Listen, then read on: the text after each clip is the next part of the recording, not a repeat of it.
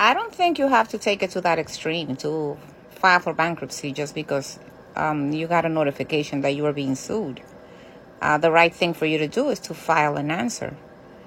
And um, they don't put you in jail for a debt. What they do is is that if they if you file the answer and you deny the claim and you request a copy of the signed credit application and they can provide it, you have very high chances of getting the case dismissed.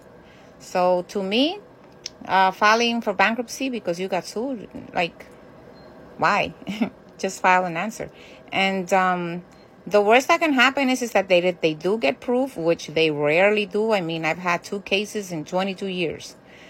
Um, then then the judge is not going to say, "Oh, you go to jail for not having the money to pay now." They're going to say, "You have a year to pay." And then there you decide if, okay, I want to file for bankruptcy because I don't want Short Cast Club